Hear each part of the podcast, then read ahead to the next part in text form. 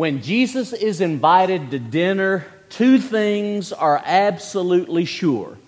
Here's the first one it will not be dull. When Jesus is invited to dinner, it will not be dull. And secondly, the conversation will be great. When Jesus is invited to dinner, it won't be dull, far from it. And the conversation will be great. The events of Luke chapter 14, especially verses 1 through 14 that we'll study, need to be seen in light of two passages. The first one is Luke 5 31 and 32. In Luke chapter 5, verses 31 and 32, our Lord says, Those that are well have no need of a physician, but those who are sick. Then Jesus goes on to add, I have not come to call the righteous to repentance, but sinners. Whatever we're going to see in Luke chapter 14 meshes well, coincides well with what Jesus says in Luke 5 31 and 32. The second passage is Luke 19 and verse 10. Luke 19 and verse 10. For the Son of Man came to seek and to save that which was lost. Keep those passages in mind. And also keep in mind that Jesus, at this point in Luke, Luke chapter 14, is on his way to Jerusalem, where he knows, according to God's plan, he will be crucified on the cross. Luke 9 and verse 51. When Jesus comes to dinner, I hope that Jesus has not only been invited to the dinner table in your house, I hope that he's been invited into your heart and that he is welcomed there. When we look at Luke chapter 14, I want to focus from verses 1 through 14 on three truths when Jesus comes to dinner. Three truths for when Jesus is invited not only to the dinner table, but to our heart to live. Think about these. In Luke chapter 14, verses 1 through 6, when Jesus is invited to the dinner table, the sick experience the Savior's compassion. When Jesus is invited to the dinner table, the sick experience the Savior's compassion. Now let's just take those first six verses, Brother Bill, and look at them verses 1 and 2, verses 3 and 4, verses 5 and 6, everybody. Verses 1 and 2 tells us a lot. Tim read these verses for us as part of the scripture reading just a few moments ago. It tells us the day on a Sabbath day, a Saturday, the day of worship in the Old Testament. This is the fourth occasion in the book of Luke where Jesus will get into trouble with religious leaders for healing somebody that was sick on the Sabbath. Let me give you the first three. Look, if you will, at Luke chapter 4, verses 31 through 41. Luke 4 31 through 41. In this passage, there is someone who is demon possessed. It's the Sabbath day, and Jesus cast this demon out. And some of the Lord's critics can only criticize him for doing this on the holy day a day of worship, the Sabbath, to them. He's apparently done work, at least in their estimation, and therefore is guilty of sin. Here's the question of questions Is it right to do good all the time? Is it? Is it right to do good all the time? It was right to do good on the Sabbath. But these people, some of the Jews had so elevated their tradition and what could not be done on the day, they failed to appreciate what could and should be done on the day. Good. Look, if you will, now at Luke chapter 6.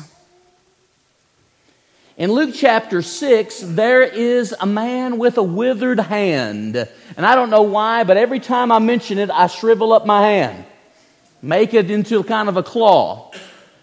But it's the Sabbath day in Luke chapter 6, verses 6 through 11, and the Lord heals this man of the withered hand on the Sabbath day. Now imagine not being able to use your hand for no telling how long the Lord does what is good, and he does it on this particular day. Now, to some of his critics, he's been this way for a long time. Couldn't you wait one more day? That's basically their belief. Because the day, the Sabbath, in their judgment, was a day in which no work could be done at all, including what was good. Something terribly inconsistent about that, you think. Now, look, if you will, at Luke 13, verses 10 through 17. Luke 13, 10 through 17 we have a woman who, you talk about some severe curvature of the spine. She has been bent over, Luke 13, 10 through 17, for 18 years. 18 years. Stooped over.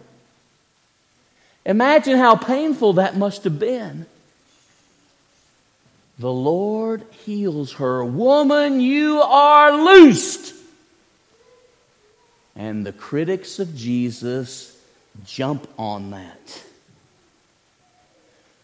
Well, now we come to Luke 14, verses 1 and 2. It's the time, the Sabbath, the setting or place. He has been invited to the home of a leading Pharisee. Mark that in your Bible. He's not just your regular Pharisee. This particular Pharisee is a really big deal, everybody. He is a leading Pharisee. He may well have even been part of the Jewish Supreme Court, the Sanhedrin. We don't know that with certainty, but we know for a fact he is a leading Pharisee. Similar terminology is used in Acts chapter 5, verses 39 through 41 of Gamaliel. And Gamaliel was the Jewish rabbi under whom Paul learned when he was a Jew. So this man is a leading Pharisee. He is invited to the home of this leading Pharisee. I suspect Jesus was probably aware that it was possible that a warm welcome would not be awaiting him. And yet he still goes. Aren't you glad that Jesus is willing to go where he's invited, even when he may wonder how warmly welcomed he'll be? Think about this.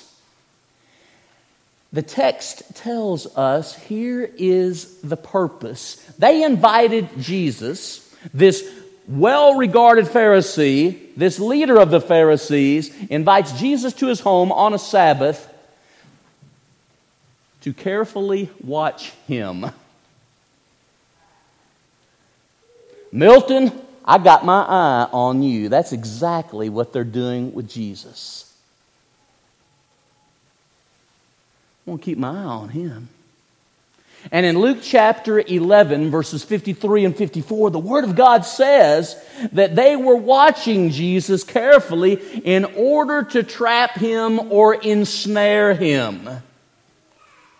Well, you could invite the fella to your house, Jesus, this man that the people hold as a prophet. We can keep our eye on him, and if he missteps, we'll be there to point it out and to embarrass him before everyone present.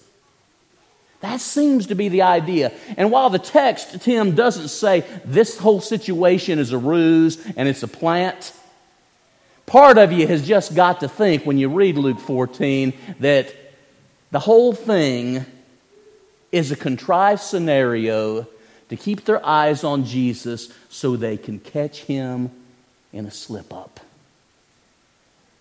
And that's what they're hoping for. Now, notice verse 2. It says in 2 and 3 Behold, a man with dropsy, and he is placed before Jesus. The placement of this, the specific incident is this Jesus gets to the dinner on the Sabbath that's being held by this leading Pharisee, and right within his vision, there is an individual with dropsy. And what that means is here is a person who has fluid buildup. A fluid buildup, often due to kidney problems and heart issues. Many of the Jews in their secular writings associated dropsy with sin and especially sexual sin. The text doesn't go into any of this. It just indicates for us, though, that there is a man right in Christ's line of vision who has this awful disease. Now, verses 3 and 4. When Jesus is invited to dinner, the sick experience the Savior's compassion. Notice verse 3 ask question number 1.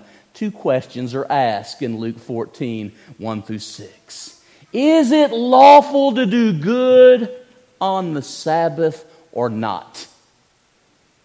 It sounds like a pretty simple question. Unless you're one of the lawyers, the studied people in the old law, or the Pharisees. Because if they answer the question, yes, it is lawful to do good on the Sabbath, then they needed to quit criticizing Jesus for what he's done or what he's about to do. And if they say that it is not lawful to do good on this day, then people are going to say, wait a minute, is that very consistent? Explain yourself and why you think this is true. And the lawyers, the experts in the old law, the Old Testament law, and the Pharisees remain silent. That's what the text says, isn't it? The Miranda right. They had the right to remain silent, and they decided to. So they would not answer. And so, what Jesus does, and look at what the text says. Notice the action verbs, and I love them here. He took him and healed him, the man with dropsy, and sent him away. While we can't say with absolute certainty if this whole situation is just a contrived circumstance to get Jesus into trouble. What could be more uncaring and loveless than using a person who's gravely ill to get to Jesus? Think about that. So Jesus takes hold of him, he heals him and he sends him away. And then the Lord asks a second question Which of you, having a son or ox that has fallen into the ditch, would leave him there? Which of you, having a son or an ox that's fallen into the ditch, will leave him there? How heartless! And if you're thinking about the ox, now I realize the times in which we live, but are we going to treat animals better than we treat people? Are you really going to do that? This sick man that I have just healed, would you let him remain fallen in the ditch one more day? You wouldn't do that with your ox nor would you do that with your child. Why should I do this with this sick person? When Jesus comes to dinner, the sick experience the Savior's compassion.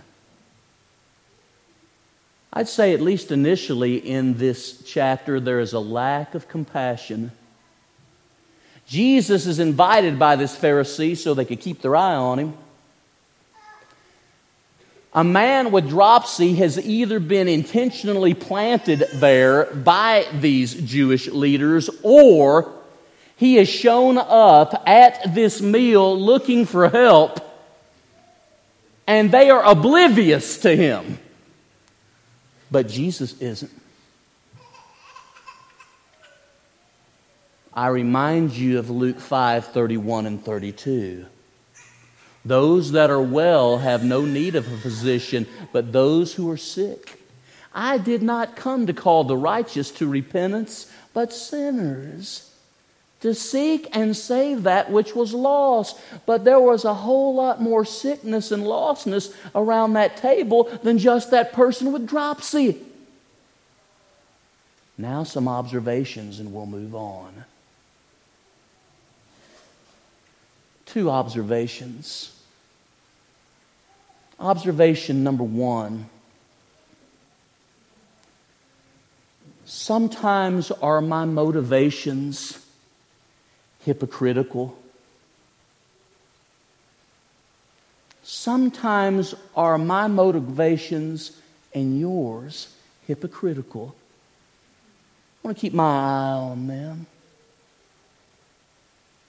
and I'm going to look for them to mess up, and if they do, I'm going to pounce on them. You know what? The lawyers and the Pharisees here in Luke 14 were sicker than the man with dropsy, even though that may well have been terminal in his case had Jesus not healed him. Because they were swollen up with hypocrisy.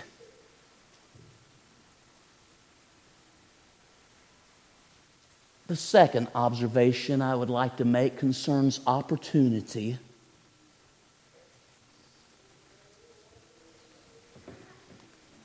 The lawyers and the Pharisees had the opportunity to see and to hear and to witness the power of God, and they they rejected it. A man quite ill looking to Jesus as his only hope in sickness finds healing. Do we recognize that there's the opportunity when Jesus comes to dinner and when Jesus is in our life for healing? Secondly, look at verses 7 through 11. In Luke 14, 7 through 11, consider this.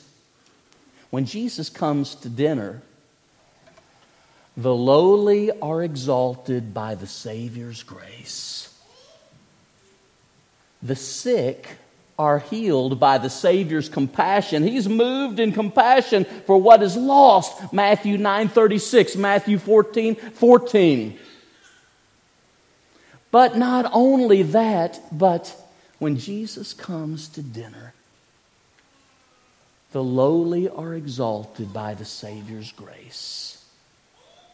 Now, Jesus has had a word for the experts in the Old Testament law and for the Pharisees, for those that kind of look down on others because they were so holy and learned. For those of us who think of ourselves as holy and learned, maybe we need to look at Luke 14, 1 through 6.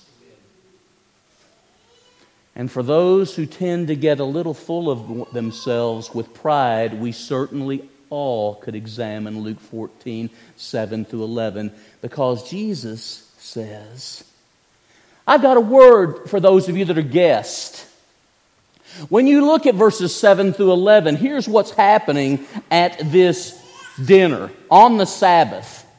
I put it this way, and most of you will understand everybody is jockeying for position.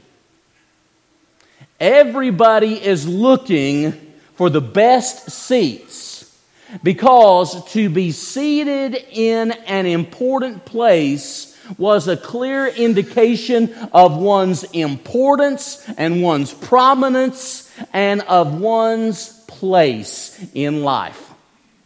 The closer you are to the head of the table, the one hosting the feast or the banquet, the more prominent you are. Now, here's what Jesus says I've got a word for you. You know, every now and then, we haven't had this happen as much in the last year with social distancing, but we would have a member of the congregation that would go up to a guest in one of our services and say, You're sitting in my pew. I guess the only way you could prove that is by DNA evidence, but I, I don't know. You're sitting in my pew. Aren't you just, shouldn't we just be glad that when, when, when we have guests and welcome them? It's rather thoughtless to walk up to somebody and say, You're sitting in my pew. Can I get an amen there? Thank you. Now, notice what Jesus says. When you are invited, because this is going to sound an awful lot like verses 12 through 14. When you invite, he says there, he's talking to the host in verses 12 through 14. But in 7 through 11, he's talking to the guests. When you are invited, do not, do not try to get the best seat, lest you fall. And the idea is here's the idea the person who's throwing the party might come up to you and say, You know what? I don't know why you sat here, but my friend needs to be seated here. And you have the walk of shame, the walk of embarrassment, because you've been seated in a place that you thought would be okay for you, but the one throwing the party looks at you and says, uh uh-uh, uh, not you. Have you ever been embarrassed in a, per, a public circumstance? I suspect we all have. And that walk of shame or that walk of, of embarrassment, it can overwhelm you. Really, this comes from Proverbs chapter 25, especially verses 6 and 7 take a more lowly seat. Then the person that's throwing the dinner might come up to you and say, Friend, why don't you come on up more close to us? We've been friends for so long. What this passage does is serve as an indictment against pride. Verses 1 through 6 are an indictment against hypocrisy and against a failure to see those that are hurting. But verses 7 through 11 are an indictment against pride. God resists the proud but gives grace to the humble. Proverbs 3:34, James 4 verses 6 and following, 1 Peter 5 5 through 11. And verse 11 is the key here. Verse 11 is the key. Notice what the passage says. Everyone who exalts himself will be humbled, and everyone who humbles himself will be exalted. a couple of observations. The observation that I'd like to make first of all concerns motivation.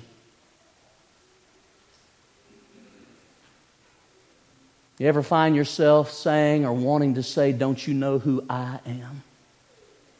Don't you know who I am? Don't you know how long I have attended this church? Don't you know how much I have given to this church over the years? Don't you know how much I've done over the years? You see, these things don't just happen at dinner parties, they happen at worship assemblies and at the Lord's Supper table. Don't they? As wrong as they are, Jesus is saying when Jesus comes to dinner, the lowly will be exalted by the Savior's grace. Now, turn in your Bible to two passages with me. The first one, 1 Corinthians chapter 4, verse 7. 1 Corinthians 4, 7. The second one, 1 Peter chapter 4, verses 10 and 11. In 1 Peter 4, verse 7, Paul the apostle, through the Spirit, says, What do you have that you did not receive? There's something tremendously humbling about that. What do you have that you didn't receive? If you've got a reputation, then God gave that to you. If you've been able to worship here 20 or 30 or 40 years or more, God allowed you that blessing. If you've been able to give generously to help the work of the Lord, you don't have to advertise it because the Lord is the one who blessed you in the first place and He knows what you're doing with it. Don't you know who I am? And it is really ironic because the one who is speaking to the guest is the King of glory and the one who is the host of all that is good, Jesus. How can anybody be full of themselves and not understand that they are devaluing the King of Kings? Now 1 Peter 4, 10 and 11. You know, pride though, I've had to deal with it enough in my own life. It's so much easier to see in somebody else's life than it is our own, isn't it? And yet we are all prone to jockeying for position so that we look good and people think well about us in 1 Peter 4 10 and 11, there are speaking gifts, there are serving gifts, but whether we have gifts of speech or gifts of service, they are all gifts of the manifold grace of God. Keeps everything in perspective, doesn't it? Our motivation and the opportunity there to see that, you know, who could, the, who could the lawyers and the Pharisees have healed on the Sabbath? Did they have a long track record of healing anybody on the Sabbath? And Jesus has just healed this man so seriously ill that they could not deny. You think that they would have more questions that were sincere.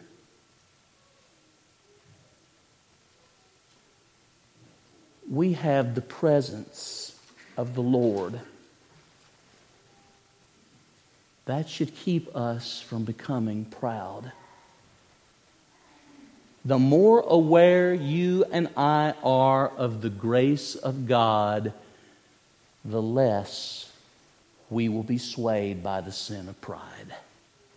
You show me any of us who struggle with pride, and I'll show you a person who struggles with God's grace. number three. Verses 12 through 14. Now Jesus has a word for the host. The word is present at the dinner table, and every word he says is precious to think about. This word, verses 12 through 14, to the host. To you as a host,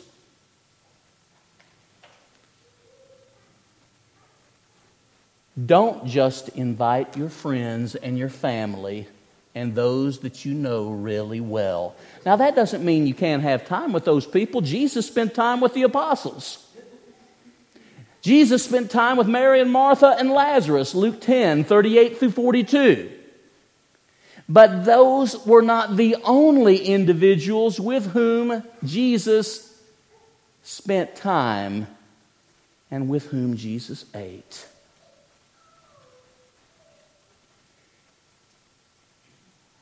Don't just invite your family and your friends and your loved ones.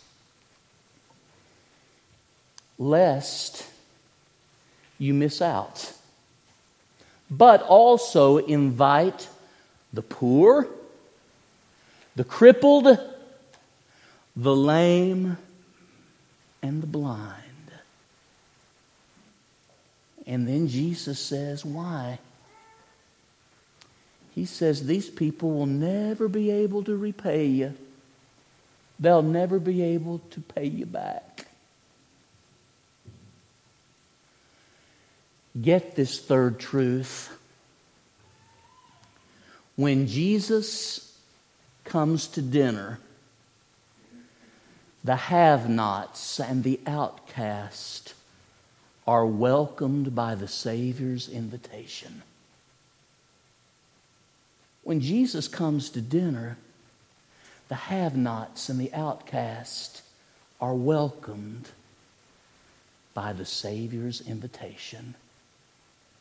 Come to me, all you that labor and are heavy laden, I will give you rest, Jesus said. Matthew 11, 28 through 30.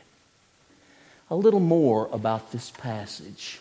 When we look at verses 12 through 14, when Jesus emphasizes who to invite, here's the problem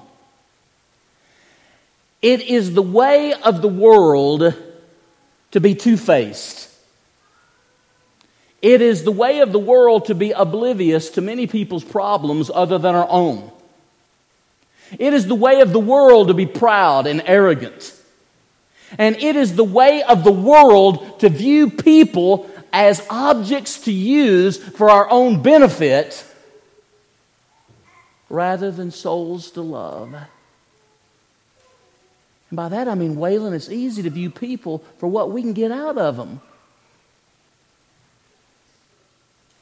rather than Jesus and how he viewed others. He viewed others as souls to love he says, Well, you make sure you invite the poor and the crippled and the lame and the poor because you'll be rewarded. You'll be paid back, but you'll be paid back at the resurrection of the just. This is the first occurrence of the word resurrection in the book of Luke, and it couldn't have come at a better time.